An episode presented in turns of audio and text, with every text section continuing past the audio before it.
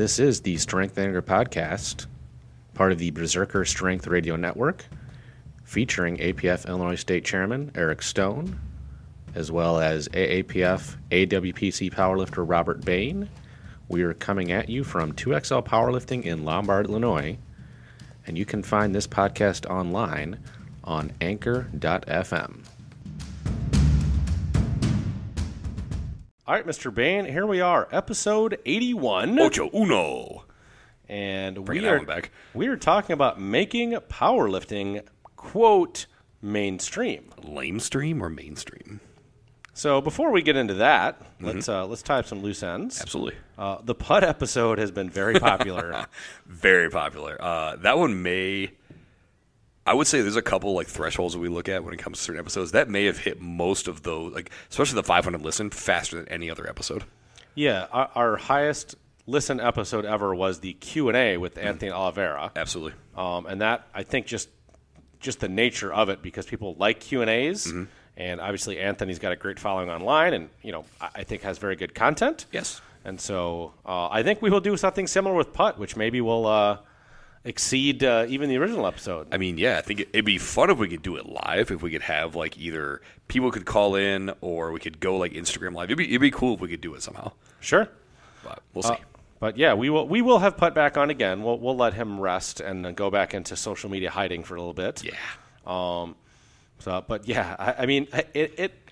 I've said to a couple of people here, like I think you guys thought I was making up some of the things about putt, and and he could be totally bullshitting on some of these things, but I don't think he is. like I here's the thing like Eric, I generally like believe you like you're you're not the kind of person that really like definitely not lies not really even embellishes a lot of stuff but some of the stuff you hear about putt you're like there's no there's no fucking way that a human does that let alone that a human does all these fucking things and yet here we have He, I mean, there's Mr. some stuff that Putt surprised even me. Eleven fridges in his house. which by the way putt you owe us pictures of those but but I am going to make it a special trip to the Lou next year, just to one. I want to meet Putt in person, and then uh, I I just I feel like I have to report out on some of this shit. And something tells me that if Putt and I get drinking, it's going to get fucking wild. I mean, I've been to his house. It is gigantic. I I'm- mean, I'm looking forward His to it. dining room table seats like 30 people. And, and he confirmed benches are all around.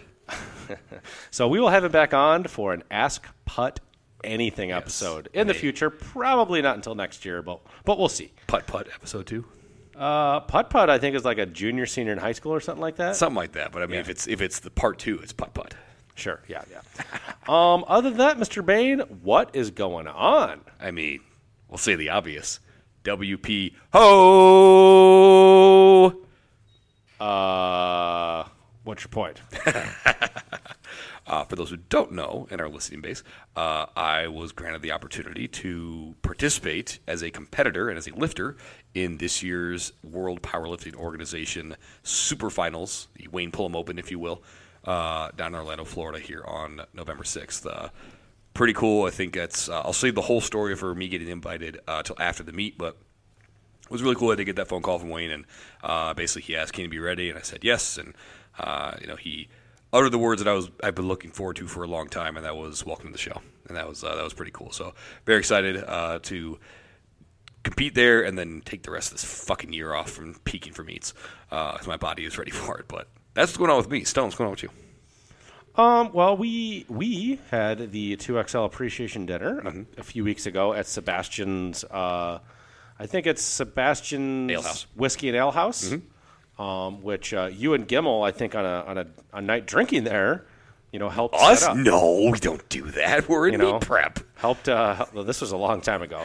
Helped helped set up, and uh, we met with the owner, and it was actually his idea to do a, a member appreciation dinner there, and you know it was good. You know they provided uh, pizza, pasta, salad. Where there was lots of drinks bought. There were. They have some like I mean uh, my my drinks there were good. Uh, I like their bacon old fashioned. Oh, so good. They have a lot of different. Uh, they have like a huge list, like eight point font, three three columns of like all the different kinds of Oh, yeah, whiskey and bourbon and scotch they Oh, have. It's fantastic. It is a well stocked bar. Yes. Uh, and good food too. I like their food. Dude, food's good. The staff's awesome. Uh, fun little spot. What, I mean, less than a mile from the gym. Yeah, very close to 2XL. So if you're coming to a meet here at 2XL, Uh, I've been asking for some coupon cards from him after that. I haven't gotten them yet. Maybe I'll just have to stop in there and say, "Can you please give me some?" Um, I know that he's a busy guy. He owns two bars. Yep. Uh, the owner, uh, Staffa. Yeah, big shout out to Staffa because he Yeah. uh, he he hooked us up, and uh, I think I think this is beginning of a good partnership. I think they they saw the benefit of it, and I know we certainly enjoyed it. So I mean, honestly, they probably did financially fine based on how many drinks we bought. I Oh, bought, yeah.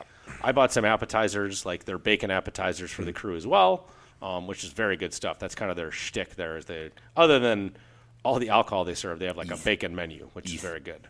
be good. Um, we've got the Rise of the Deadlift and Static Monsters coming up Yeah. uh, next weekend. So we're doing a, a two platform powerlifting strongman meet, which is something unique. Mm-hmm. Um, Static Monsters not that big of an event, but that's fine. Um, Well, it is global technically. yeah, uh, it's going on all around the world Mm-hmm. the same day, which is cool. Um, and Rise of the Deadlift is the biggest we've had in years. Yeah, Maybe- it's V large. I mean it's uh, it's like sixty some lifters we have, and most people are doing both bench and deadlift. So we're, I mean, this probably is one of the biggest Rise of the Deadlift I personally have ever run. Um, our friends Irv and Leanne Demansky ran it a few times back in the, I want to say the early 2010s, and it was up to the, about the same amount, 60, 70 lifters. so. Of Come On Irv, yes, that- who has now moved to Central Illinois, and I think is plausibly milking cows, working on a farm. That's a rumor, n- unconfirmed. Nice. Um, we're working on the WPO semifinals. Speaking of the WPO, Mm-hmm. um, uh, myself and Jackie Stone and Stace Mula have been working on some sponsorship packages. So hopefully, should have that info out soon. Um, have been working on the Rise of the Deadlift the last week or so. Um, so yeah, working on that, and uh, that is probably about it that's going on with me. I'll probably have some more personal news at the next episode for Yeah. something I have uh, something I have cooking up. But uh, even though I'm sure Jackie Stone probably won't listen to this episode before then, um, I will. Uh, we'll, we'll keep that under wraps for now. All right, keep the people in suspense. Uh, Bain, what have you got for your? Let's go, Brandon. So apparently, our illustrious leader, 46, was getting some ice cream, as the demented do. Uh, those with dementia, that tends to help with uh, calming the, the cerebral nerves. And was quoted as saying the economy has never been stronger. Interesting. Um, you know, I don't think you can place all the blame of the economy at the hands of the president because I do I do think that. I do think that COVID had a huge impact on that, and COVID. which I think some of that you can place on the previous administration's handling of it. Some of it you can just place on the, how the world has handled it, and some of it's just it just was what it was. And mostly we should place on China. yes, the, a lot of a lot can be placed there, but uh, to say that the economy has never been stronger is as far from the truth as any statement could plausibly be. But see, I, I thought about it after, like I was ma- helping with the notes and everything. I was like, no, he's not wrong. The economy has never been stronger. Now, what he means by that is the inflation in the economy has never been stronger than it is right now. Inflation is so ridiculous. Uh, uh, people, I don't think people to- truly realize how deep some of that runs, and like, and how many different areas. Like, in the, tr- I don't think the trickle down effect. You want to talk about trickle down economy? Let's talk about the trickle down effect of inflation has not truly been felt yet. No. that's And- that's going to be that that because like the secondary trickle down of inflation is going to be felt for the next twelve to twenty four months. And, and what's interesting is I'm hearing now rumblings of, and a lot of these are like internet talking heads, and, and some are, are, are the, the more traditional uh, media talking heads, that the inflation numbers are muddled because really where all this inflation is coming from is from corporate profits. If you really d- do all the math around this, that somehow the, this quote unquote 8% inflation that we're experiencing, uh, at least 50% of that is corporate profits. I'm like, interesting, because if you listen to Wall Street, uh, they've been having you know quarterly earnings come out over the last few weeks, and everybody's getting just destroyed. So if there's not corporate profits being reported, either A, they're being you know not reported, always possible, or maybe the data is being manipulated. Now, I know the government would never manipulate any data that we see, but just throwing it out there. Wrong. Very wrong, very terrible. Stop the count. so yeah, the economy's never been stronger. Stone, what is your let's go, Brandon? that was Lee. That was weak sauce. that was. but you only had one hand. I did. That's what she said. Um, you know, so Tulsi Gabbard is a politician whom I don't necessarily agree with all her positions, But as far as just like standing up for what she believes, I like I totally love everything about her. I do appreciate that. Yeah. And, and like she is a veteran, or, or Uh, recently was still serving. She maybe is not serving anymore, but she was serving in her military. So I don't necessarily even agree with her. Uh, wholly all of her stances related to this issue I'm going to talk about. Mm-hmm. But I can respect that she seems to be resolute in her beliefs. And as of like, I don't know, like two years ago, three years ago, she was quote unquote a rising star in the Democratic Party. Mm-hmm.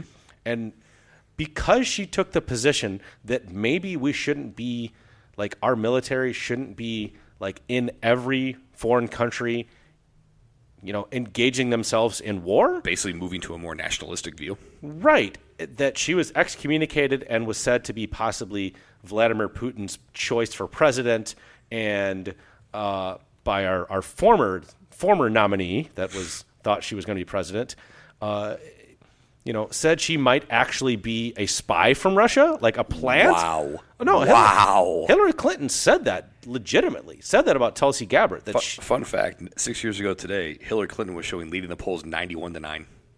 wow. How'd that turn out? Um, and- and she Tulsi Gabbard seems to be the only person, by the way, both establishment Republican or Democrat that is calling just to end war. Like, why? I mean, why are we pushing for n- plausibly nuclear war with Russia? Like, I- think about what it means to quote for, and you could say that Putin is terrible. It's mutually assured destruction. and he's an asshole, and you could dislike everything about him. But think about what it means if Putin quote loses. Like, uh, what if he's not in charge of Russia anymore? Who takes his place? Mm-hmm. Who's to say they're not worse? And who's to say that worse person might not put their finger on the you know nuclear button on the, and the big red button. Yeah. and make things discernibly worse. So, uh, my props to Tulsi Gabbard for being one of the few politicians that say like, maybe we should look out like what's the best interest for America and related to all these wars. Why are we sending billions of dollars to Ukraine? Which I have no issues with Ukraine, but like we have plenty Money of finan- laundering and blackmail. Duh. we have plenty of financial issues here in the United States. Like I don't know, uh, securing the border, putting a secure. How about we take How some of about we? How about we take care of the homeless? How about we take care of those who have? How about how about homeless vets? Yeah. homeless veterans that went to some of these, I would say, useless wars in Middle Eastern countries that we fought for twenty plus years. Um, I don't know. We could do something for them. Uh, we could maybe place a veteran secure armed security guard in every school if we're worried about school shootings. So there's a lot of ways we could spend billions of dollars that doesn't involve sending heavy military equipment to other foreign countries. No citizen should have guns, but we should arm an entire country to protect itself. Right. Perfect. All right, enough politics. We're going to move on. We've both ranted enough about that. So, Jackie Stone was, or the others that don't like politics, was just hitting the 30 seconds button. Yep. You can stop now. That's that's okay. Little Nicky's not going to listen to this anyway. So Yeah, perfect. Uh, let's move on to our hot topic. Mm-hmm. Um, the IPF's new bench rules have been released since our last episode, and so I, I'm going to read a uh, synopsis of them because it was very hard to actually get into their rule book. You have to like go to a PDF, and then it's not very clear Mm-hmm. because why would anything in the IPF be very clear? Um, just listen to what we say, obey, bend the knee. so, two new rules for the bench in the IPF. First, during the setup on the bench, the athlete is not allowed to place his or her or zer feet on the bench. Well, no, they, they don't do that. They don't allow. Oh, sorry, excuse me. Uh, the lifter must lower the bar to the chest or abdominal area, whereby the underside of the elbow joint is level with or below the top of the shoulder joint. Hmm. So basically, Elbow depth. Kind of what you described, Mr. Bain, a couple episodes ago about elbow depth is ostensibly what they came up with. The the bottom of the elbow, the bottom of the crook of the elbow, has to at least be level or below the top of the shoulder. And so they're basically trying to limit the extreme arches, small range of motion benches. So for the 17 people that can fucking do that. Uh, right. There's really not that many of them. And and I- guess I would say if that's the only people it affects, like okay, uh, I don't know. Thoughts, Mr. Bain? This is all big, stupid. It's very small brain activity. The people that think this is a good idea, the same people think the strippers actually like them. okay. Uh, And if you disagree with me, go fuck yourself. the no feet on the bench rule is just dumb. Like I don't understand that. Like why am I like now? Maybe this is just I'm just biased because that's something I teach to to new lifters like every day. Like that's just how I have people set up their bench, and I think that's the best way to lock in your traps onto the bench, lock in your shoulders, and get you know a good positioning for your shoulders. Right. Um, I guess I kind of get where they're going with the quote elbow depth. Um, you know, it's great for memes and for people making fun of it. It seems like, as a whole, most of the internet loves this rule. Most powerlifters hate this rule. The internet is dumb one and the only the only people that like this rule are not people that actually count or set real records or actually fucking lift competitively. If they do lift in a competition they're local lifters who will tell all their fucking coworkers about their state record deadlifts that they got in the submasters 2 for police and fire. Go fuck yourself.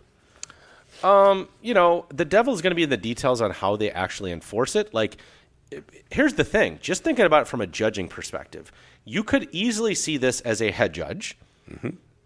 You could also easily see it as a side judge if it is blatant. Like, mm-hmm. if it is one of those one percenter benches where the lifter unracks the bar, barely does a shoulder bend and elbow shrug, and presses it up. So, for those like five out of you know, 10,000 benches. the 17 people right in the fucking world for those people now it, it might affect them um, I, i've watched some videos of some bigger people some bigger lifters which is one of our concerns i don't think i've seen anybody yet that would get truly red lighted like blaine sumner posted a video of himself and he said he believes he and he has not only is he an extraordinarily large person but not, he not as much anymore he must have taken down the chicken shake uh, regimen yeah, you know, less chicken shakes. Yep. Um, but when he was at his peak chicken shaking, Yes. he was also not only a large person, but had a pretty good arch for a Yeah, big dude. absolutely So he his range of motion was less, but I still think he would have been in adherence with the, the letter of this rule. Th- this rule is is going to do a couple things. It's it just continues to drive home this idea that people leveraging the rules are somehow cheating, or it, it gives just more and more credence to how can we further divide powerlifting up. It's just it's a it's arbitrary. It's dumb. Because here's here's the thing the IPF they've continually continuously stated their goal is to be a part of the Olympics. The IOC has told them you will never be a part of us. They said it in no uncertain terms. You're not going to be because too much of powerlifting. How many federations out there are untested? A significant amount. So why on earth do we still think, oh, this is the one that's that definitely gets it right? It absolutely doesn't. They literally kicked out the largest federation in the in the world, National Federation, for questions about drug testing. What? uh, You're not going to get into the Olympics. Why are you making this rule? You think it's going to make things better for the general public? No, the general public doesn't fucking care. Conspiracy- which is what we're going to talk about here soon. Conspiracy theory from, and then not really conspiracy theory, but insight from Priscilla Ribic online talked about how So not from the shape shifting lizards who run our media. correct Got it. um, how some on the IPF executive committee's records have been broken by lifters that have very small range of motion benches. Small total energy. And then all of a sudden, they have to change the rule because they lost their world records. Oh, so sad. Bet you take blue pills too, you fucking bitch. Not you, Brazil. It's aimed at those who change the, rec- the records. So there you go. There's the IPF new bench rules. They did come out with it. I, I will have to say, I do think that probably isn't as strict as it could have been. Like, you know, elbow breaking 90, elbow breaking the top of the bench pad. But uh, I was going to say, I think the head judge could call it, even if it's But now close. You've, got, three points that judge has to look for now. But as a side judge, it's uh, going to be almost impossible to truly see this and see the bar path and see the touch point and see the butt on the bench. And so, unless it's blatant, if you're truly watching everything you're supposed to be watching, I don't see how you could call this if it's close. But to be fair, I watch enough IPF highlights, uh, you know, asking is this a good lift or not that they give no lift to. So I don't think they're watching anything anyway. So I, and they they don't move in their chair, no, so it's it's the throne and So I case. guess it's possible that they'll enforce it very strictly, Mm-hmm. and benches that probably are good are going to get red lighted. And if that's how it works, it's going to be very bad for a lot of people. If it's, gonna only the what? very bad if it's only going to be the blatant ones, then I guess I'm okay with that. But I, I guess I don't really care what the IPF does. And I, I, if anybody's asking, no, the APF is not changing their bench rules. Oh, got it. Let's go back to our. Let's go now to our Plusa throwback. Throwback, throwback, throwback. All the way back to April 1990. Nice. Uh, what were you doing in April 1990, Mr. Bain? Well, I would have been in second grade. This would have been my first tryout for travel soccer. Nobody cares about soccer. Correct. Nothing, honestly, though, nothing will ever beat the first time that you screamed that in the back of the studio here. Nothing ever beats that soundbite. it's, it's just fucking I, classic. I should try to find which episode that is and just pull that specific exactly soundbite. just fucking pull it because it, it is fucking hysterical. I, like you did it, and I, I, I, it was not planned. I don't know if you were actually upset or you were just yelling, but it was like it sounds like you're actually upset. Like stop fucking talking about it. No, I, it, it was definitely a shtick. It was. not, I was not it upset. Oh no, but it was great. It's perfect. It's fucking hysterical. Oh yeah. So first travel tryout. Uh, the second time in my soccer career, I was told that I should not play anymore because I will never amount to anything in the sport. Wow. Yep. First, first time was my very first season. I'm five years old. The coach told me to my face. He, then he told my parents. What? He's such an asshole. Uh, so sorry, put a pin in that uh, for a second. So my first coach, five years old, playing the soccer, and I just I'm just having fun. I'm just enjoying this like new sport where we. First of all, you're feet. five. Yeah. So I don't know how anybody can make any determination about anything when you're five. as he tells me, he's like, "You are the worst player I've ever seen. You should never play again." Like seriously, and, and I thought he was kidding. And my dad was like, "What's going on?" And Coach Gross tells him that, and and I and I say all this for a reason. I still call him Coach Gross to this day. Um, my dad's like, "Okay, well, um, fuck you, and we'll find a different coach for next year." So I did take a year off because it did like once my parents explained that he wasn't kidding, I was pretty upset. But what was cool is that that did fuel me quite a bit as far as like learning just how to get better. So when I signed my letter of intent uh, my senior year, we would always go home to Virginia uh, during the summer. And so between my f- senior and uh, freshman year of college, I went back. I found him. He was an insurance agent, and I went to his office, and I'm like, "You don't remember who I am?" And I slammed the letter of intent down on his desk, and I'm like, "This doesn't happen if it's not for you. So I have to say thank you and go fuck yourself." Very good. You're still angry about that, Mr. Bain. Yeah, but I mean, to be fair, it's fueled a lot of success in the athletic realm, so I can't necessarily be But that you were mad. told as a fucking five year old. Get over it. It's like I, it's funny because my wife Jackie told me a story God, God forgives, I don't. not that long ago about something that happened when she was in her sorority in college, mm-hmm.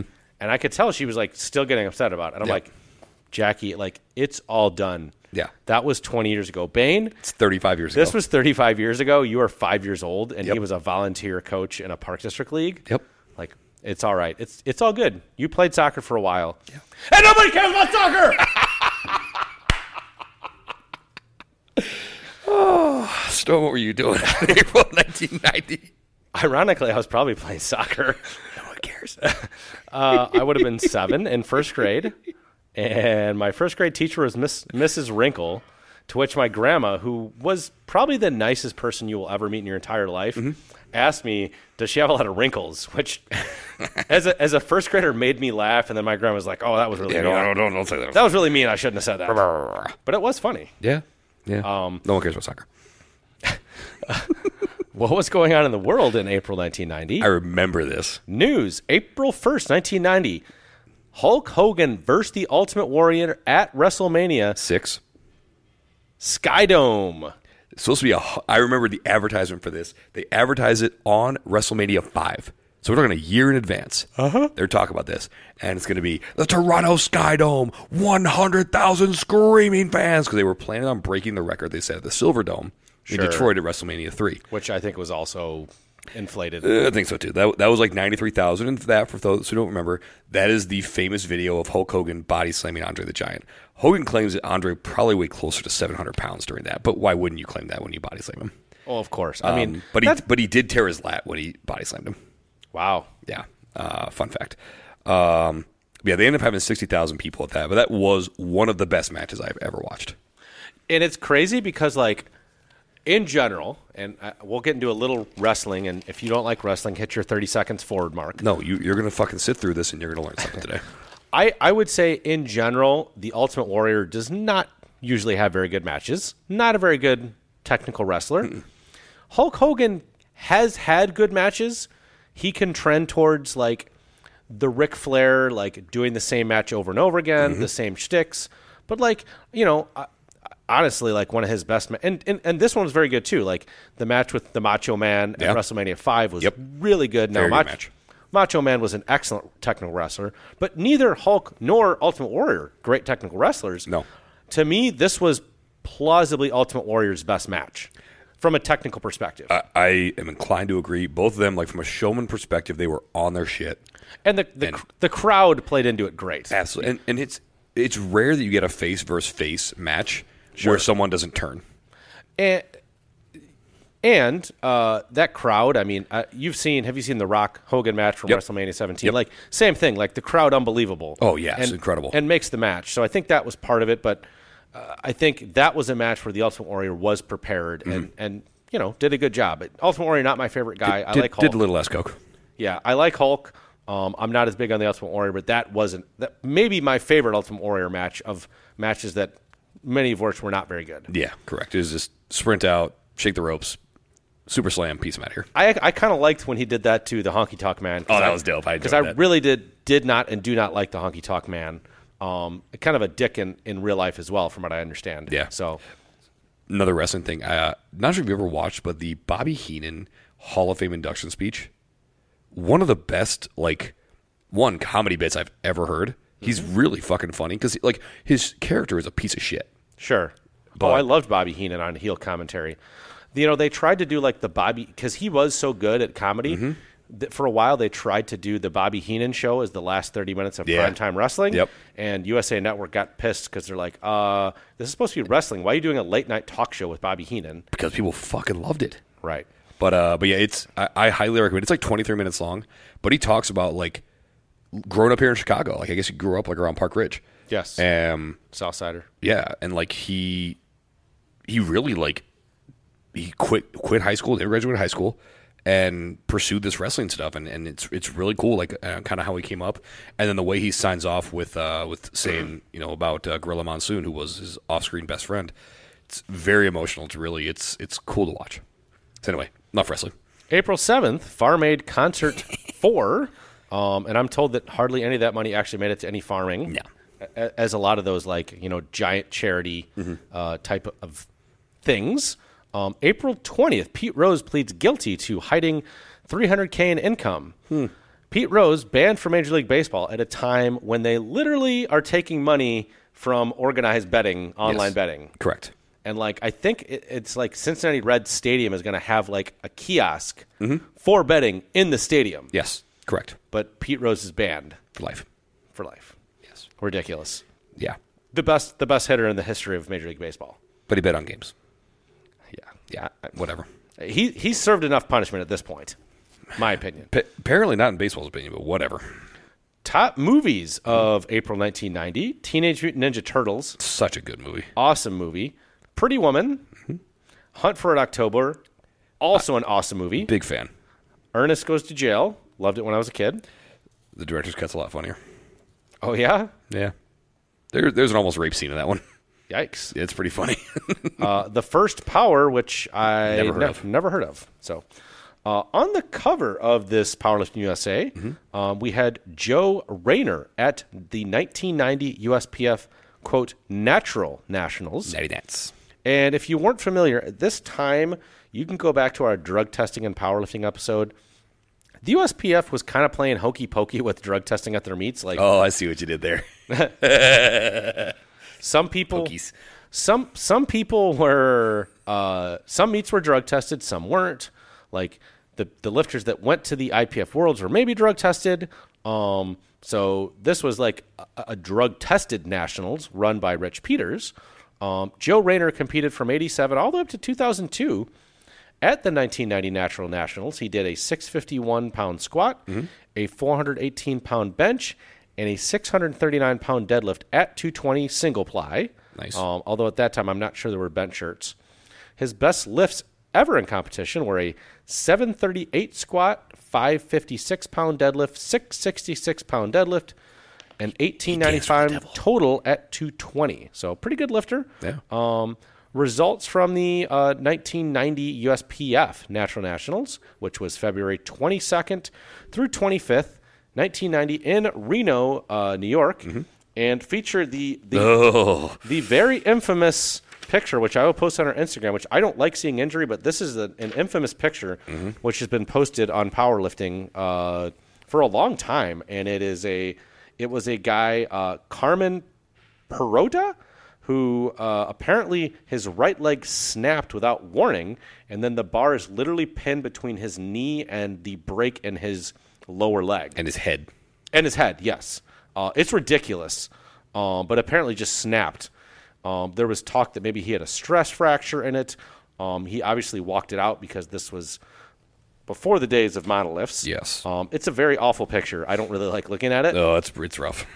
Um, the meet was run right by now. Rich. The meet was run by Rich Peters, um, who had already started NASA at this point, but was running for USPF president and said at some point NASA may become affiliated with the USPF. Um, and he said he would forego the USPF's president's salary. There was a long soliloquy, which I didn't really go into in our notes, but Mm-hmm. from Conrad Cotter, the current USPF president, who was in opposition to Rich Peters, and he had this long thing about how like people that are financially invested in powerlifting shouldn't be serving on the board. And obviously, Rich Peters then and now runs a lot of meets and basically makes his living from powerlifting.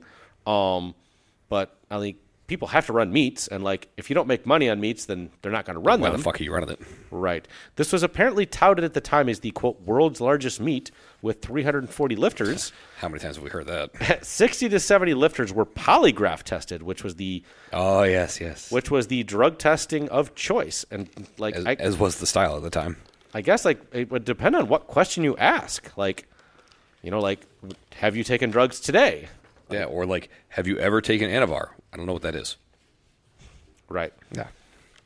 Um, there was ADF. Now there's various state records, but there was the ADFPA, Illinois state records. And for those that don't know, the ADFPA would eventually become the USAPL. Dumb. Um, so the state records at this time, um, it's interesting because the super heavyweight and 275 records are lower definitively than the 242 records. Jay Clay is the top lifter of all in Illinois at this time with a 782 squat, a 485 pound bench, a 771 pound deadlift, good for a 2,039 pound total. Um, Mike Bridges was top of the 181s. Um, and he across the board, he's probably the, the strongest pound for pound lifter on this list with 750 pound squat, 451 pound bench, 738 pound deadlift, 1895 pound total, good for uh, you know best of the 181s, 1895 pound total at 181, single ply. Um, probably no bench shirt back in those days. Probably not. Very tight T-shirt. So, um, yeah, that was uh, that was your Illinois state records all the way back in 1990 from what would become the USAPL. Um, the top 20 148s across the whole U.S. from February 89 to January 1990. Jay Jackson topped the squat with a 688 pound squat. Tony Conyers, 640 is number two. Um, a Poku with a 435 pound bench. Dan Austin topped the deadlift 700. And Wow. Dan Austin topped the total um, with a 1681, but a 700 pound deadlift at 148. I mean, It's very impressive. and it, I mean, from from number one to number 10, it goes from 700 down to 575. Jesus. So that shows you just, you know, the How drop far off. ahead? I mean, it's 700, 694, Jay Malone, also very good. Jay Jackson, 617, but then it goes to 600, Tony Conyers, 600.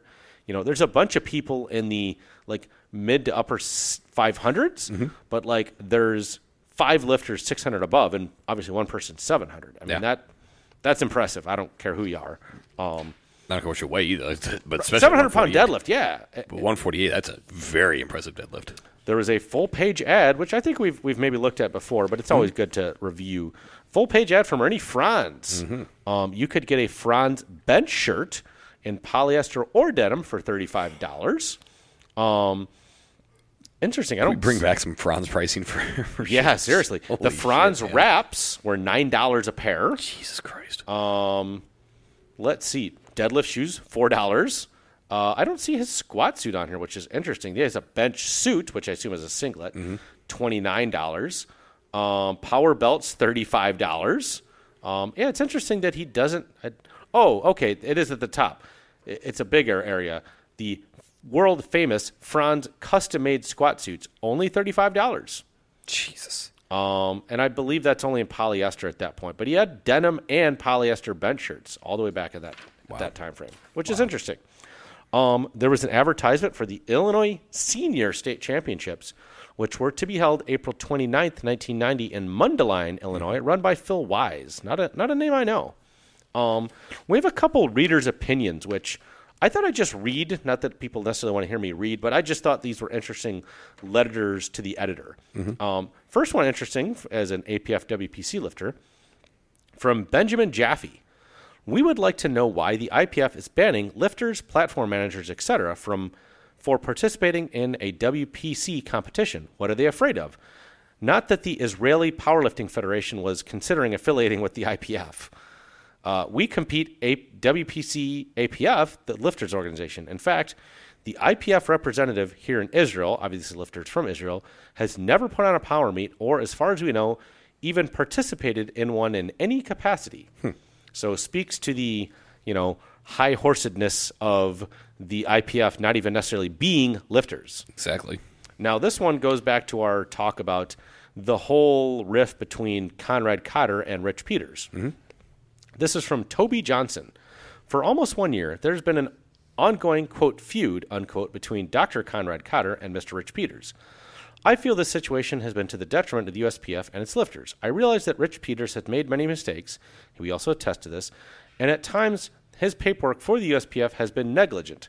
However, Dr. Cotter has said that Mr. Peters' main interest is not in the sport or the lifter, but mainly making a living from the sport. Granted, he does make his living from powerlifting, but if you do to the betterment of the sport, who would begrudge him a living? There are others who fall in the same category, to name a few Ricky Crain, George Zangas, who made Marathon, mm-hmm. and Larry Pacifico. I am disturbed by the procedure by which Rich was removed as treasurer, a number of the executive committee members absent, USPF lawyers voting on such matters, etc. Dr. Cotter has a profound effect on the USPF. He has done his job and done it well. We applaud his efforts and realize he should be highly commended, but it appears his judgment has become clouded and it is time for a change. This is not intended to be for or against either the quote feuding factions, but I do realize it seems to it, it seems to lean for Rich Peters. I'm not sure exactly what that means. Yep. Let us all work together to find a solution to pro- our problem instead of expending our energies creating new problems.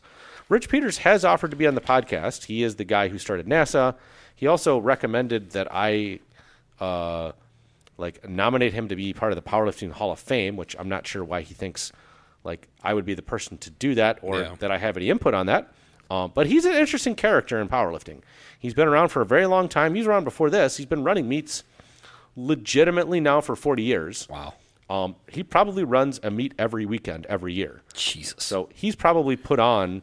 I mean, let's thousand plus meets at this point. I, yeah, and sometimes dual meets on the weekend. So uh, he does a lot of meets in areas with NASA that like don't underserved or not. don't otherwise get meets. Yeah. So, um, that is all for our uh, Palooza throwback, Mr. Bain. Uh, a lot of stuff going on back in the early '90s. Yeah. So let's move on to our topic at hand for the day: making powerlifting mainstream. Quote. So we asked this question to almost all of our interviewees. Um, you know, what would it take to make powerlifting mainstream? Sometimes we ask, like, you know, what would it take for the top lifters to make a living at the sport, which is maybe how we have sort of defined it as mm-hmm. mainstream.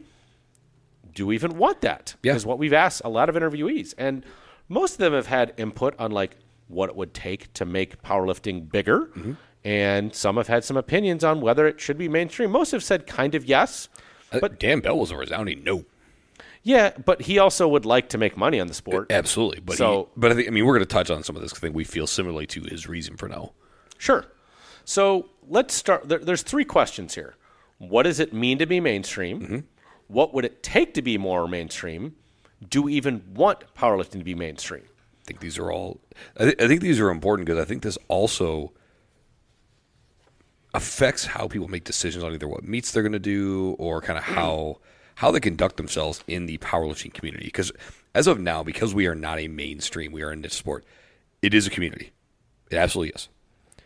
And so, what exactly do we mean mainstream? I think we we touch on you know having a TV broadcast, which you know like the World's Strongest Man, which by the way they don't show that just uncut, and that's one thing is interesting is a lot of people say, well, it's you know powerlifting is not very you know viewer friendly. You're not wrong, it's not, but showing a meet uncut makes it even worse.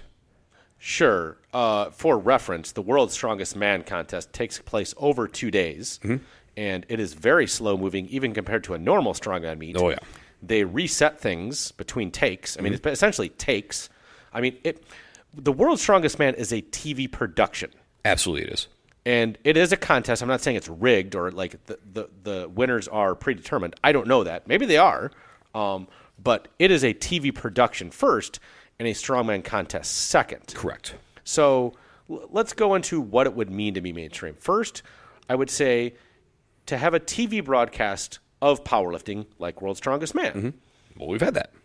We've had that. We've had the baddest bencher that was on like a ESPN two. We've had the WPO on ESPN three. There have been some regional ones.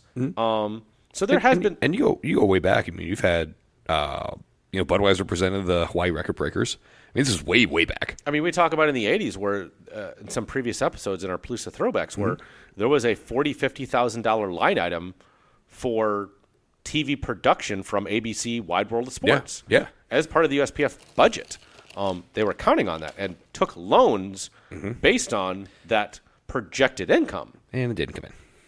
Um, the question when you talk about being on TV is TV the future or will streaming soon take over? My prediction, and I'm no prognosticator, I would say in our lifetime, there will be no regular broadcast TV anymore. It will change. Just like before there was TV or before there was cable, there was, you know, just over the air, you know, I, I don't uh, think ever, TV. I don't think it will ever go away because I mean, over the air radio still is around, sure, but but it will nowhere be nowhere near the powerful medium that it is today. You could be right, um, and maybe it'll get to that point where there's just the free channels that you can get from a digital antenna, Mm-hmm. And then everything else is streaming. But I, I- l- l- maybe cable TV will not be what it is. I, I'm inclined to agree with that.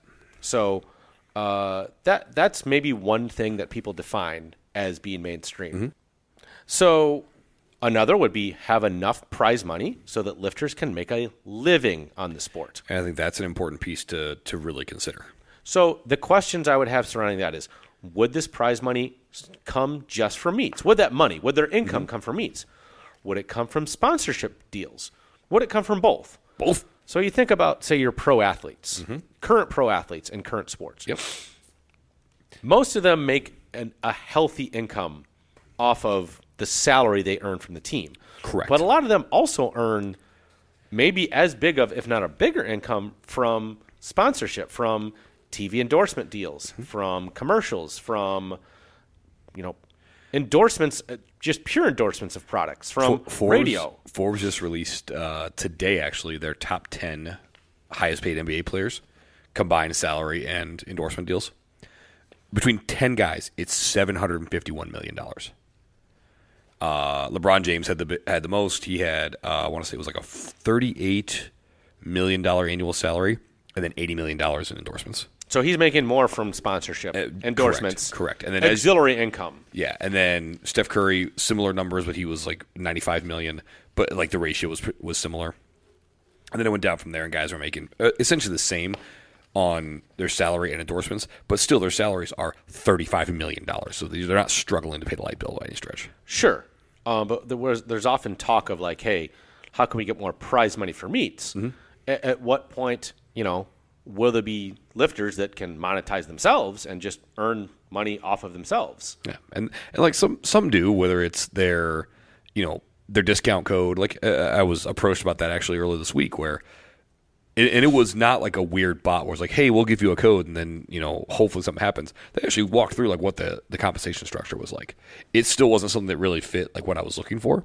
Sure. But it was like, I mean, they, they had the dollar amounts. It wasn't like percentages or wasn't like it was an actual, you know, paid for contract. And that's the way it needs to get to. But again, you're looking at the the amount it takes to make an actual living, especially right now. You know, I know we joked about the inflation stuff before, but it, it's not going to be five thousand dollars. That's not going to cut it. Sure. It needs to be at least three times as big. Sure. Well, to make to make a living off of it, I'd say it needs to be ten times as big. Uh, a bad Zoolander reference, but yeah. Yeah. Uh, the third component to me to be mainstream would be have broad-based public knowledge of the sport. that is a challenge. And and that, and again, we're talking about being mainstream, quote unquote. This to me is probably the most difficult because the general public is generally not very smart. I mean, you could walk down the street today and ask ten people, "Who's the vice president of the United States? The second most important, you know, uh, you know, especially currently right now, like a heartbeat away from being the president of the United States, being the the leader of the free world." And eight out of ten wouldn't know. I would say half, but eight out of ten is maybe. Um, if you ask the general public what powerlifting is, I do think Is that more. where you put weights over your head? yeah, I do think more people will know what it is now than when I started. Most would think it's either a Olympic lifting, Mm-hmm. B bodybuilding, C CrossFit, or D strongman. Yeah, is that where you pull the trucks? No. Right. So, to be fair, most people don't know a lot about anything. Correct. And so to be like, hey, we want the general public to know what this niche sport is.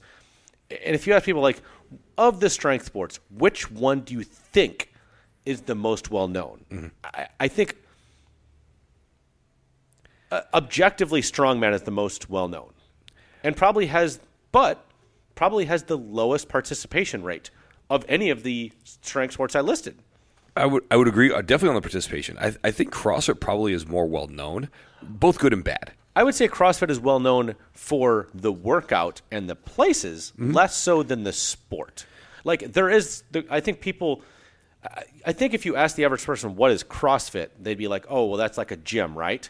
They wouldn't necessarily say CrossFit competition. Everybody Poss- would. Possibly, yeah. So in strongman, I think, and I would say our, our view is probably pretty skewed since most people that we associate with are athletes of some some sort. sure, when strongman, they would be like, oh yeah, that's thing on ESPN, right? Where That's they the like- mountain, right? where they like yeah where they like where they lift stones and they pull trucks Right. and so of the strength of like of all the strength sports you know um, we'll include in there i don't know what other strength sports you got bodybuilding powerlifting strongman crossfit we'll include in there And then you got some other like very niche, like Mas wrestling or like uh, Highland Games. Highland Games, arm wrestling. You know, Sure. grip, grip strength, strict curling. Like, so of maybe the like I, I don't know uh, would we consider powerlifting olympic lifting bodybuilding crossfit and strongman like the big five of strength sports essentially, I, I mean, participation wise, that I do, actually do competitions, probably strongman's the lowest. I'm, Yeah. I'm going to guess. I'm, I I'm going to agree with that. I don't know that 100%. I mean, there's been times when Olympic lifting was 100% the lowest, but like with the advent of CrossFit, you do have a lot of more people that are crossed over into that. Um, and you know, if you do the CrossFit Open, if you include that, obviously CrossFit's the biggest. Although they don't even necessarily pay to do that, other than like being a part of the local box. yeah, Um, but you know, I would argue that powerlifting probably is more mainstream than it has been in many years. Um, I would say it's mostly due to the influence of social media. That certainly helps. And meets are bigger than they've ever have been. Um, but again, what power, what sports, strength sports are quote currently mainstream? And, and again, I think strongman and CrossFit, maybe bodybuilding, all of those are still niche sports. correct. And, and here's the thing: strongman, while maybe the most popular uh, of these, it still is the extreme. Like one of the things I always heard about, and we don't listen in here necessarily, is well, you want power to be relatable. Like like people are like the, one of the complaints on multiply is it's not relatable. Is lifting trucks and lifting up giant stones relatable? Exactly, it's not. But again, it's the it's the extreme of everything, Right. right? Which one of the reasons why I love multiply is because it is the extreme of of powerlifting. It's Versus raw lifting is definitively not extreme. Like no, it, it you, like can go, you can go see a raw lifter at. I mean, you can go see it in your high school. You can see it at your middle school gym.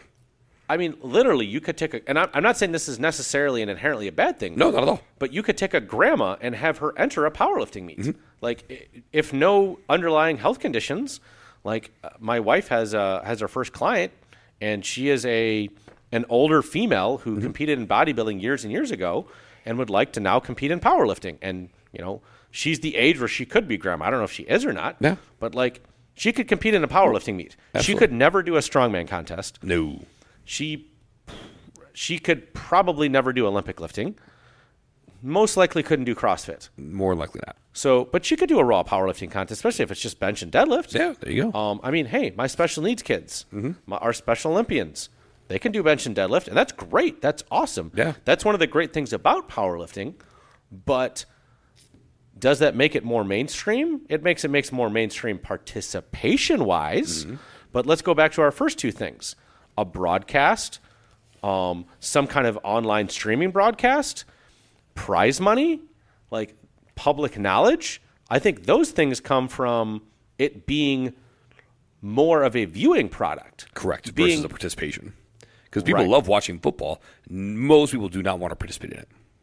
Definitely not. Now they maybe did in high school, or they may did in middle Sure, school, or sure. they may did Pop Warner, but like nobody over the well, I shouldn't say nobody. There are very few people over the age of twenty that participate in football Correct. or want to. Like I loved playing football when I was a kid. I don't want to play it anymore. No, no fucking thanks. Yeah, jury's out on me. Wow. um, so, uh, you know, you know, you got Olympic lifting, which is decently well known, but I mean, Olympic lifting is definitely not mainstream. No, no. Like it is a only probably what like if you took it out of the Olympics, it would disintegrate and die, Absolutely it would. and it's only known because it is in the Olympics. Correct. Like it is Olympic weightlifting, even though the, the sport is technically weightlifting. it is essentially known as Olympic lifting or Olympic weightlifting Mm-hmm. But it's because clean and pure. because it is in the Olympics. so that's that, that's the first question: is what does it mean to be mainstream? Yep. Uh, to me, it's some kind of broadcast. It's money in the sport, Mm-hmm. And it's knowledge. and it, and it's again when you talk about money in the sport, it's not uh, you know hundred dollar prize or a five hundred dollar gift certificate. It is it is money where the I don't want to say life changing, but the sense I don't have a better way to put it. It is big checks. It is It is your job as powerlifting. Correct, like you- Participating in powerlifting. participating in powerlifting is your career, and then there may be ancillary money outside of that. Right. So Moving on. The next question is what would it take to be more or to be mainstream? The investment. So Like- the f- the first is you need major corporation sponsorship of meets and lifters. Correct. And it um, we're not talking about and I, and I think all these companies are great and I hope if they'd like to sponsor the WPO semis I'd love to talk to you. Yep. But or companies sponsor the podcast. Right. But companies like Inzer, companies like Overkill, companies like Anderson, companies like Titan, companies like Pioneer, Yeah. Any others that sponsor powerlifting meets that I, I you know, those are the ones that come to Sportcraft that Sportcraft, sponsor. Kabuki, you've got uh, Stoic, you've got Iron Rebel. You know, I mean, there's a bunch of them that are out there. Yeah, that put actual money towards events. Exactly. Um, you know, Sportcraft sponsored APF Nationals. Yeah. Uh, we've had uh, we've had Captain Jack a number of years ago. There was Yeah. a supplement company that sponsored APF Nationals. Like, put actual money towards sponsorship, but in order for it to be mainstream, to get to where we need to go for to have the money to do a broadcast, or to have somebody do the There has broadcast, to be ROI. or for there to be prize money for lifters, well, first there has to be like major major corporation investment, Mm-hmm. and for them to do that, there has to be a return on that investment. Right. Like they have to see a benefit to investing in the sport. Yep. Um, I mean, we've talked about Mondelez, and we've talked. I mean, Bain is eating Sour Patch Kids right now. Damn right. Um, we've talked about the the parent company Abbott Yep. Mm-hmm. for uh, Pedialyte. I think there there's the plausibility of return on investment there. I think there's there's untapped return on investment now that like we're we're supporting those companies without any support from us. Correct. And, and there's there's other ways to go too. I mean, you look at, I mean, there could be someone who you know, like, uh, what's the one, one of the mail order, not mail order, but the uh, the meat companies that you can just get like, like straight from the farmers that you can get um, but, uh, butcher box. Sure. You know, a lot of us eat a lot a lot of protein, a lot of a lot of animals. That there's an option. I always look at it too. Is it doesn't have to be something that is like directly tied to the sport. It's nice because I, I think about this professional cornhole bags if you want to call it that but if you call that you're wrong professional cornhole they had their world championships earlier this year you know what the prize purse for that was I do not. three million dollars Wow. do you know what their main sponsor is two main sponsors johnsonville brats and bush's beans now when i think of bags and cornhole I think of playing it at a barbecue in my backyard. Sure. So there is a loose tie from those two things. But would you care if Bush's or Johnsonville or like Bosch, like the, they make the you know spark plugs and shit? Do we care if they sponsor? If the money, if the check's clear and eyeballs are on it and people dig it? No, no one gives a fuck. And I think we limit ourselves so much. I, again, you've listed incredible companies. Uh, in some cases, people that we're personally friends with. You know, Yeah, yeah, looking yeah. at Rudy No. with Overkill, and, and looking at Sam with with Sportcraft, and But they, they don't have the they don't have the pocket. they don't have the resources. for the marketing budget and the sponsorship Right. budget of a Mondelez or an Abbott or Again, even looking at John, Johnsonville, Budweiser, Yeah. in, in InBev and Budweiser. Are you fucking kidding me? Do you know how much booze is or Coors Light, Gosh, Dan Bell and Coors Light? Can you please sponsor Dan Bell? For fuck's sake, can you please do it? I mean, yeah, alcohol has a lot of money uh, for, imagine a- for marketing. Can you imagine the Jack Daniels presenting sponsors at WPO semis? I, it's a very cheap investment, Jack Daniels. If you'd like to give me a call, Just saying. compared to what you probably put out for like, you know, just a small print ad in a Yeah. in a magazine that nobody reads anymore. Johnny Walker and Sons, throwing it out there. We've got a dope ass trophy we can show you. It's really cool. um, You do need broad-based broadcasting of events. yes, It you have to to get, you have to get eyeballs on it. It has to be either TV, streaming, both. Probably more towards the streaming end. Mm-hmm. But you know, being on actual TV, there's still a, a large audience of people that that's how they consume their media. It's people mostly older than us, but Mm-hmm. us as well. Um, you know, I, I do think many now the production value of the live streams has improved because the, the cost of the cost of that equipment has come down and it's become accessible to the average person. Mm-hmm. You see that through people that make I mean, I don't know how much YouTube you watch, but I watch a decent number of creators that Mm-hmm. like I mean, they make TV quality documentaries Absolutely. You know, with just a single person. Mm-hmm. You know, there's a bunch of pro wrestling creators I watch. Um, I'm big into I mean, there's a kit you can buy on Amazon right now. It's like three hundred dollars, and it gets you the cameras, the memory cards, the mic, like, everything. I mean, I'm big on roller coasters. My wife and I and brother-in-law and sister-in-law went to Six Flags, so I watch some creators that make videos on roller coasters. 'cause I'm a big roller coaster guy. You, You don't like roller coasters, Mr. Bain? fuck no. I'm terrified of heights. But that's what makes it fun. No, hard pass. Yeah, I love Like, roller coasters. like I, you know, we joke about it. Like I'm not a small guy, but I'm not the biggest guy in the world, right? you probably wouldn't fit on a lot of roller coasters. I, I my height I do, but like girth. Yes, a lot of girth. So when you like you would get or like like Nicole's a good example of this too, where she would get like three clicks on get, like, one click? I get one, maybe two, and I'm freaking the fuck out. Well, And I love roller coasters. like the the worst one by the way is the Rock and Roller Coaster in Orlando at Universal. Oh. Because that is 200 feet straight the fuck up. Like you're literally, you know, back straight to the ground. And then it does the slow tip. If you're in the front, it's fine. But if you're in the middle, or definitely if you're in the back, you pause for a solid two to three seconds. Just in the air, you hear the wind, you hear the music is playing in your headphone. It is like I can feel my adrenaline going right now. Like it, like that's how much heights freak me out. oh, I love roller coasters. No, hard pass. Fuck that. So, nonetheless, uh, the production value because it is more accessible. Mm-hmm. You know, you can do it on a small meat basis. Um, No one likes small meats.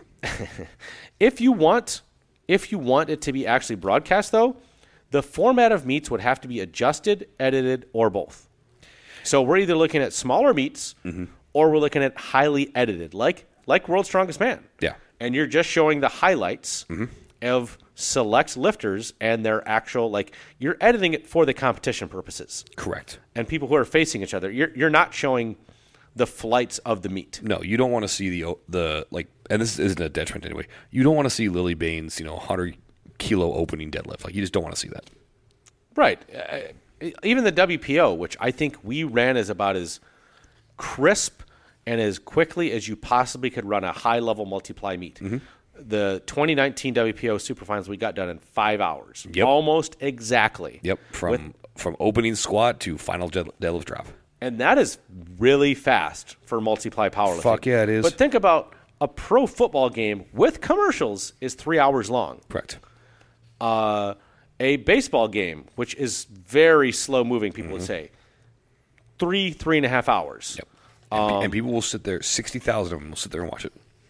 how longer is the average soccer game? Even though nobody cares about soccer. Eh, including halftime, you're looking roughly two two-ish hours, two and a half at the most. So, do you think people are going to sit there for five hours and watch a powerlifting meet?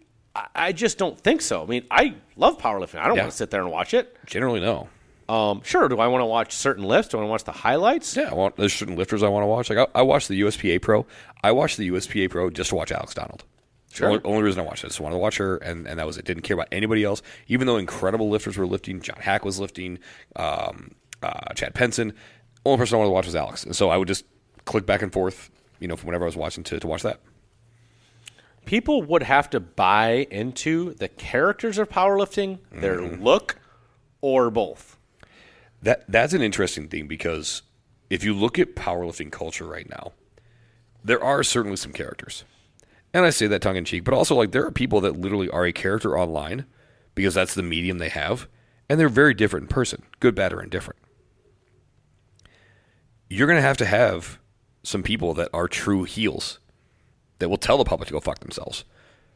Like to really get it off the ground. You'll have to have some people that can essentially make no mistakes. And when they do, it's going to be bad. And then you're going to have people that win when they're not supposed to. And I don't think powerlifting is ready for that on that big stage.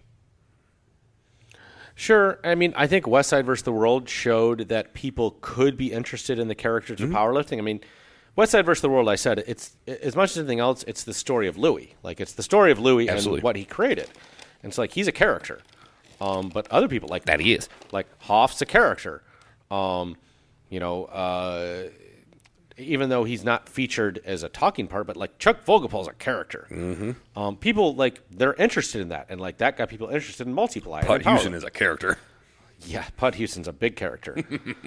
Instagram tells us that people buy into the looks of powerlifters, Mm-hmm. especially your lightweight, lighter weight lifters that aren't necessarily bodybuilder esque physiques, but have like They have an s- aesthetic. solid, thick physiques.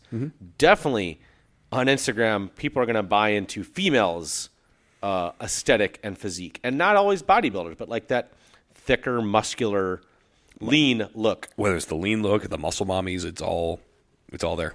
Right. And, and that shows you that the look of powerlifting could sell. And what you do see is you see a lot of females get into powerlifting and then just go back to The OF. Huh? Then they go the OF route. Right. They go the OF route or they just go the Instagram model, quote unquote, route. booty model. It, so I was doing the math on this. I was talking with another powerlifting friend of mine that lives up in, in Connecticut. She was doing the math on a particularly well-known powerlifter who has an OnlyFans and has hundred subscribers. Which is not a lot, but No, but I want to say it's like twenty-five bucks a month, and it like it's significant. That's not a small amount of money. yeah, do the math. A hundred, a hundred, Twenty-five hundred dollars a month. twenty-five hundred dollars a month. To, I, I mean, how much content are you creating for that? So then I looked at a couple other powerlifters who I know go go that route. One is from Wisconsin. They live uh, on the West Coast now, and they've got a couple thousand subscribers at fifteen bucks a month. Oh, that's a lot. So you think about that. I mean, before OnlyFans takes their cut, I mean, you're talking thirty thousand dollars a month, not including any tips or any extra stuff that you do. It- it's mind blowing. The economies of scale of that platform are are say whatever you want about it. All that money spends the same. Well, I would say, how long is that sustainable for those individuals? Wh- which is if- true. If you're banking on your look, and that's what we, we, I did bring it up. We're banking on look. Mm-hmm. Um, that you know that will fade. It will. So I hope you have a I hope you have a good investment plan or a, a secondary uh, income that you're going to work on when that when that ends. And that's, but and that's the thing. If you do it right, like that's a solid base to jump off of. But if we're talking about making powerlifting mainstream, and we'll talk soon about whether Mm-hmm. we want to do that or not, but that part of it is the look because we are a, a Mm-hmm. culture that bases on aesthetics, bases on look. Sex sells. Sexy looks sell. Mm-hmm. And by the way, that OnlyFans stuff goes away if we go mainstream. Because there's a lot of pe- there's a lot of companies that will not invest in you if you're off doing that. Sure. Um, be part of the Olympics. I seriously doubt this would happen. Yep. Um, not at, it, not without many many bribes, many bribes, which have probably already happened to some degree. Oh yeah, I mean that's many more bribes. a, a ton of bribes and and here's the thing, like A lot of ass kissing, a lot of kissing in the ring. a lot of kissing of a lot of things. and I don't know that you would. I like, and to me, The, I, the IOC's been very upfront. They don't want it in the Olympics. I don't really want to be in the Olympics. I don't care. I don't really care about the Olympics. I think the Olympics should just be the traditional Olympic sports. I mean, they want to get rid of wrestling. But but- right, which is ridiculous. Stupid. But, uh, but I don't see why you couldn't have two barbell sports. I mean, you have like how many different types of swimming? Um, you have how many different types of you know any given sport. There's multiple gold medal winners in all these like you know how many different kinds of running. Like I- mean, obviously, I think running is a true Olympic sport. Like, Absolutely. who's the fastest? But how many different versions of running do you have? You know, long distance, short distance. Uh, middle relays. distance, throwing. I mean, all types of shit. And, and so, why couldn't you theoretically have two barbell sports? So, I don't think that would be a big deal. But Drugs.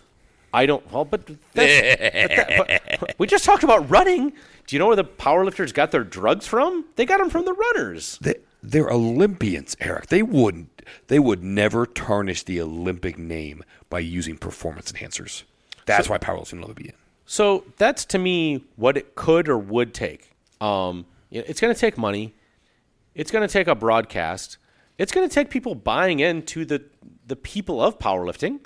Um, I think if you want a better broadcast, you're going to have to find a way to make it more consumable in smaller bites. Now, I do think that the advent of podcasts and you know long form episodic streaming uh, series have shown that people can have an appetite for long form content, but I don't think that long form content would come in the form of a five to eight hour powerlifting meet. It, Yeah. it could come in the form of, you know, documentary style pieces on all of those powerlifters For sure. and building up characters. You know, doing. Uh, do you watch uh, Hard Knocks on HBO or have you I, watched it? I've seen a few episodes, like early, like season one, season two. So it's been a long Yeah, time. so it's basically a documentary of the training camp of NFL teams, and people who aren't even football fans Mm-hmm. enjoy watching that. The current one with the Detroit Lions head coach is a freaking nutcase. he was out there doing up downs with his players during training camp. Fucking nut job. Um, so people could buy into things like that.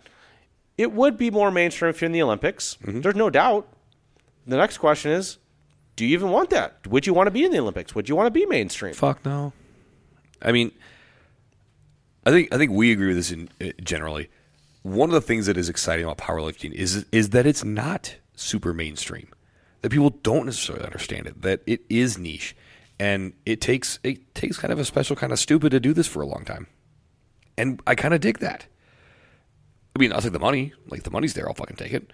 But no, I, I to me, mainstream means a lot of things. It means uh, new interests, and, and when I say interest, I mean agendas. When you when you have co- companies that are spending hundreds of millions of dollars on NFL and TV packages, that kind of stuff, their interests will be served ultimately, and th- that's why like it's a it's a big deal when like player when players transgress whether they break the law or like something really bad or even just small things. That's why it becomes news because now all of a sudden their investment is associated with someone being bad and i don't know if powerlifting is ready for that kind of stuff Well, and here's the topic I I didn't put as one of my talking points on here, but what's the one what's the one thing that probably would keep powerlifting from being mainstream? Keeps bodybuilding from being more mainstream because mm-hmm. again, let, let's go back to like what is mainstream? Like people make big money in bodybuilding, mm-hmm. but would you consider the sport not not people bodybuilding in the gym, not people like wanting to look good, not being the actual models, competitive sport. The actual competitive sport of power uh, of bodybuilding. Is that mainstream? hell no. Okay, and what do you think keeps it from being mainstream? drugs. Bang, bang, bang, bang, bang, bingo, bing bong. Like a hundred percent. That's, I mean, that's a dirty little secret of strongman, but I think it's such a spectacle. well remember what a big deal it was when uh, Mountain. the mountain admitted on espn and people were clutching their pearls and in shock like fuck you. He actually takes steroids, and we're like, yes Yes. every pro athlete does I wouldn't say every, but it's it's it's a much higher percentage than most people would realize. It's a way higher percentage. Uh, okay, I'm going to say it. You may not agree with me. All your heroes fucking take something. Every single fucking one of them does. And if you are so holier than thou, we've talked about this on multiple episodes. If you're so holier than thou, you say, I would never do that. It's about the integrity of the game. Fuck you. It's not. Because you know what that game does? Every single one of those games. They chew you up, they spit you out, they don't give a fuck about you once you're no longer marketable. If you blow out your ACL and you're done, it's in football. It's next man up. Get fucked. Yeah. get fucked. Yeah, they'll say like, "Oh, we loved you, but Yep. next next man up." Exactly. Bring So- your playbook. And, and that's what we didn't just, just didn't put in here, but you know that's the dirty little secrets that would likely keep powerlifting from being mainstream is drugs, mm-hmm. and that's what keeps bodybuilding from going beyond And, a and because powerlifting's a been big honest niche. about it, that's the problem. right. Bodybuilding is two basically. Um, they're they're probably less honest about it because oh no no no no you know just for recovery even though they have non-tested meats. Mm-hmm. Strongman also like they do drug test. They just drug test for like speed and Yeah. other things so their heart don't explode. Cocaine and heroin and shit. Yeah, so that their hearts don't explode on on TV, Yeah. but you know it, it's it's well known. Um, I, I think it probably will keep CrossFit from getting any bigger because the drug use there is probably as big as any other sport, and then Mm-hmm. all of a sudden somebody comes out as testing positive, like, oh my gosh, a top level CrossFit lifter tested positive, Only because they just didn't bend the knee. hundred percent. Won't name any names, but there's someone that we know pretty well that may have fallen victim to that. Hmm. So, do we want it to be mainstream? Um, part of me, part of what attracted me to powerlifting was its niche status, was that it was underground. That I did my first meet on the third floor of Frantz Gym, and there are people walking around looking like mummies in canvas bench shirts. Yep. Um, many of the multiply lifters of the 2000s have echoed the same thoughts. And old time lifters will complain about the raw lifters of today. I'll admit I've been one of those at times. You know, the SBD three times a week crowd is certainly more mainstream than a bloody nosed multiply lifter, correct? That, there- that's is. A, that's a more mainstream version of a lifter. Yep.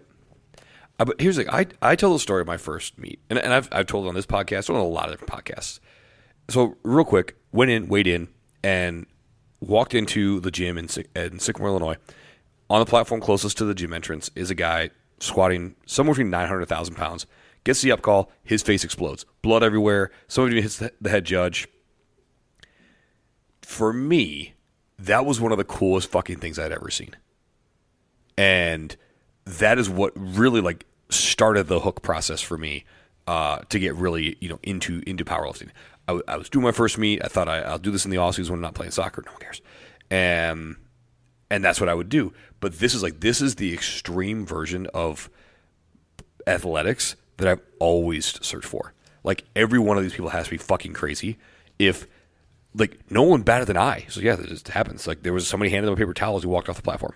That's it. And so is it as relatable? Certainly not, but it does attract a certain type of crowd, which then creates more divide. Sure, and I've always made the argument that powerlifting probably fit more into the X Games. I, and I love that argument. than I the Olympics. 100%. And I'm not I'm not sure if the X Games are a thing anymore. They were a big thing in the 90s, early 2000s on ESPN. yes ish. You know, I mean, in those some of those sports have become mainstream. Some of those Yeah. have been in the Olympics Yeah, I now. mean, snowboarding and some skateboarding. I mean, eh, like X Games, mid 90s to late 90s on E ESPN2, that's like classic shit. Right, and I at that time, in the early 2000s, I made the argument powerlifting should not be in the Olympics. It should be as part of the X Games. It's Yeah, like it's here's extreme. another. It doesn't really fit the culture of some of those other sports, but it fits that extreme version Mm-hmm. of the sport. And multiply powerlifting fits that bill to me. Absolutely. But is that mainstream? Eh, it's niche mainstream. It's you know it's a niche. You know It's a bigger platform. it's a bigger platform. Yes, That's for sure. um, the mainstream type of peel has made our meats bigger. Like the fact that powerlifting inherently is more relatable as far as participation. and, and people are doing powerlifting on some level, like in their training for sports. Right. I mean, most people that have done a sport have lifted weights. Yes. And so it's not that much of an extension to then, you know, do a squat bench deadlift in front of people. Um, you know, some of those raw lifters, which I think trend towards flaming out sooner, um, they start to become ply curious, like my man Mr. Bain had. Yeah. And they start to throw on some gear. And I think there's an uh, there is a high interest in doing equipped lifting, Yeah, I but there's a lot of people that just don't know how to approach it. Sa- Sam Brown is actually putting together a, uh, a seminar on it. Actually, I was going to talk to you about it after the, the show tonight. Is he wants to put together a panel and a seminar and kind of do what you had talked about with the intro to multiply powerlifting. Sure, sure. Um, you know, uh, the crowd that does a raw meat and then they try bodybuilding and then they try strongman and then they do MMA, a little bit of MMA, Yep. and then they're an Instagram model. And, and then some, that. some BJJ. You forgot about that? well, that's not, that's under the the banner of MMA. Fair. um, because that is you know one of the the, the martial arts. Sure, sure, sure. Um, but you know, I, I do think that that has brought more lifters to the sport, but the turnover has been very high. But it's possible that some of them could transfer over to the equipped side of the sport, Which one of I, us. one of us. which I think could fit the bill of that you know bigger platform, extreme version of the sport. Absolutely. Um, I personally enjoy seeing powerlifting as that that niche sport, um, but I would enjoy seeing it in that maybe higher tier niche status that can pay as top lifters, like in bodybuilding, that doesn't lose its niche status. And I think what strongman and bodybuilding have been able to do are the closest comps. I don't want the snippy community that bodybuilding is. No. I like more what though, though we are getting it now in powerlifting. we are, and you get some of those types Mm-hmm. of lifters and raw lifting that are more like the bodybuilding type community. Versus that's well, n- getting a little bit of it too. sure, Not as much, but it's getting a little. um, you know, strongman is is a close comp, but the participation is never going to be as high just No. because like like there's a there's a requisite strength level you need. There's a strength the requisite like size you need to just yeah, even I mean, do the the idea that the idea that John Compion, who's an enormous human being, would be kind of run of the mill at a strongman comp is almost mind boggling. Right. Um, CrossFit, which I would applaud for building it up to what it is, that's not the place I want to be. That's that's that's they have gone more mainstream. And they went cultish for a little while. They were definitely cultish, although you could argue sometimes powerlifting has its its cultishness. West, West Side had a bit of a cultish feel. well, it's almost like a yeah, almost like a, a cult just being in that gym. Mm-hmm. Um, I don't. Did you listen to the Dave uh, Dave Tate, Dave Hoff podcast? Oh, yeah. Oh, yeah. Um, I mean, you know, it's almost like the way Dave talks about it, it's almost like a PTSD coming out of there. Yeah, I mean, eh, not quite to that. We, we we didn't learn your name because we knew you weren't going to be there next week. That was my favorite line of that. Right, exactly. So I would like to see powerlifting get to the point where I don't know that I would describe it as mainstream, but to the point where, as you said, a bigger platform is available mm-hmm. to the top lifters. And I would love to see the raw lifters succeed. I mean, they're they're certainly along that track, probably further along that track mm-hmm. than multiply. I, I don't like saying that, but it's probably true. Mm-hmm. Um, it'll be interesting to see if any of those meets that have kind of percolated around can can withstand for a number of years because there's been a number of meets that have been big and then they're good for a big You few had, years and then they kind of fail you off. had U.S. Open, and the, yeah, they've fallen off. Right. So can any of them sustain for a longer period of time? Right. I would love to see the WPO or multiply powerlifting fit that bill to where lifters, possibly the top lifters, could make a living at it. That would be great. Yeah. Um, I don't necessarily know that I need to see it on mainstream ESPN. Um, like I, I could see it where you know you're on ESPN two in the evening, Sure. like Strongman, and you know a, a clip version of And and maybe maybe you catch some kid in Iowa, at a, you know, at a hotel with his dad watching late night powerlifting meets and, and sumo wrestling. And Right, Never know. right. So that's what I would like to see. Um, I think that's plausible. I'm not going to say I think it's probable. I think it's plausible with Mm-hmm. with the right work.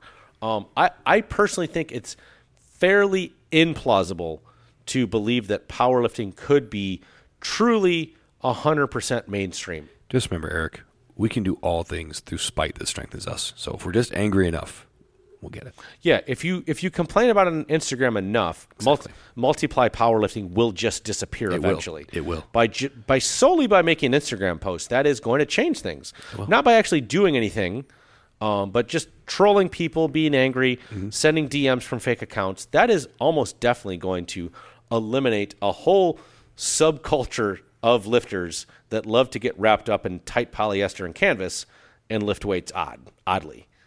Definitely. Definitely. Anything else to add, Mr. Bain, on our mainstream powerlifting topic? No, nothing. I think we've covered the the big stuff. And uh, for for everybody that like gives us feedback on these, by the way, just we appreciate it. Like this is as mainstream as you and I are probably ever going to get, and and it's pretty cool. Like we, we appreciate that people interact with us and uh, and give us feedback on the show. And uh, you know, we don't make any we don't make any money doing this. Uh, so it, it certainly is a labor of love, and I think that's one of the cool things about the sport too is that we get so I don't say hung up on it, but so ingrained in it that like we're willing to spend you know a couple three hours out of our our week just sitting here in Strength Anger Studios, Mm-hmm. recording, talking about this, and like we've been doing this now for three years Yeah, yeah. and hundreds of hours of episodes and uh and it's just it's it's really fucking cool so i think that's that's what i love about it not being mainstream is that we do this because we fucking love it Yeah, I agree. Um, coming up, Mr. Bain, I think we're keeping on schedule pretty well with one episode, one interview a month. I have a really good idea on another fairly interesting person uh, that we could interview next if he is willing. Um, I know you've got a couple ideas as well. I would kind of like to wait until after the WPO for some of those people that uh, you have suggested. Um, I, you know, why don't ginny is game i just talked to her today 'cause she's sending my shirt back so Oh, okay. You had uh, Jenny Mm-hmm. uh, work on your, your shirt. What did she do to it? Uh, so we've she's taken it in once, and and I got a lot out of that.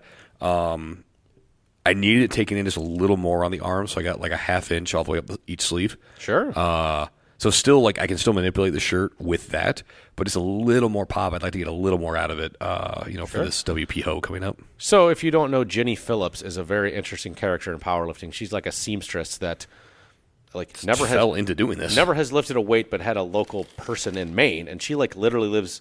She lives in the border of Maine and Canada, where there like is no border. She t- yeah, she technically lives on the on the Canadian side.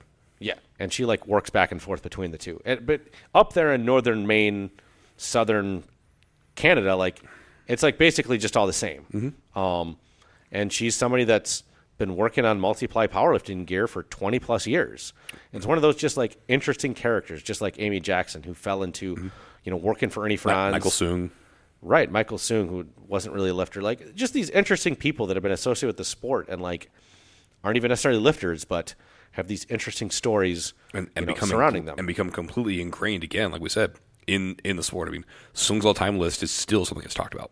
Right. I believe that uh, Cosette Neely and Diane Neely have like replicated that Correct. list on Instagram. Well, I mean, they posting on Instagram like it's an, a still actual list because they didn't like the way that Open Powerlifting had handled it. Correct. Um, so I think that is it, Mr. Bain. Um, you know, the usual. Uh, leave us some feedback on Apple Podcasts with words. Uh, write us a review. Um, send the if you think you know somebody that would enjoy this podcast, go ahead and use the share function on your podcast app to share an episode with them. Um, if you think they would enjoy hearing more about the history and intricacies of the sport. Um, we'll update the merch store soon. Uh, I was just looking at your your sweatshirt there, Mr. Bain, and it reminded me of uh, maybe time for an upgrade there. Um, other than that, And, Mr. and don't Bain- for, don't forget, it is uh, indoor soccer season starting soon, so make sure to pick up your Nobody Cares About Soccer T-shirt. perfect. You can wear that to your kids' soccer games. My brother-in-law wears that to his daughters, my niece and nephew's soccer games, and people are like, "Well, your arms are at a soccer game." He's like, "Yep," and no one fucking cares. so then he then he explains it the whole thing with the the podcast and whatnot. He's like, "Yeah, my brother-in-law played for like thirty years, and this is like a line from his podcast." right. It's just a shtick at this point, It but is. it is very funny. It is. It's hysterical. And my daughter plays soccer, and she was reluctant to play, but by the end of the season, she was upset it was over. So she will play again in the spring, and she likes soccer. Perfect, but no one cares. With that, this is Eric Stone signing out. Strength and anger.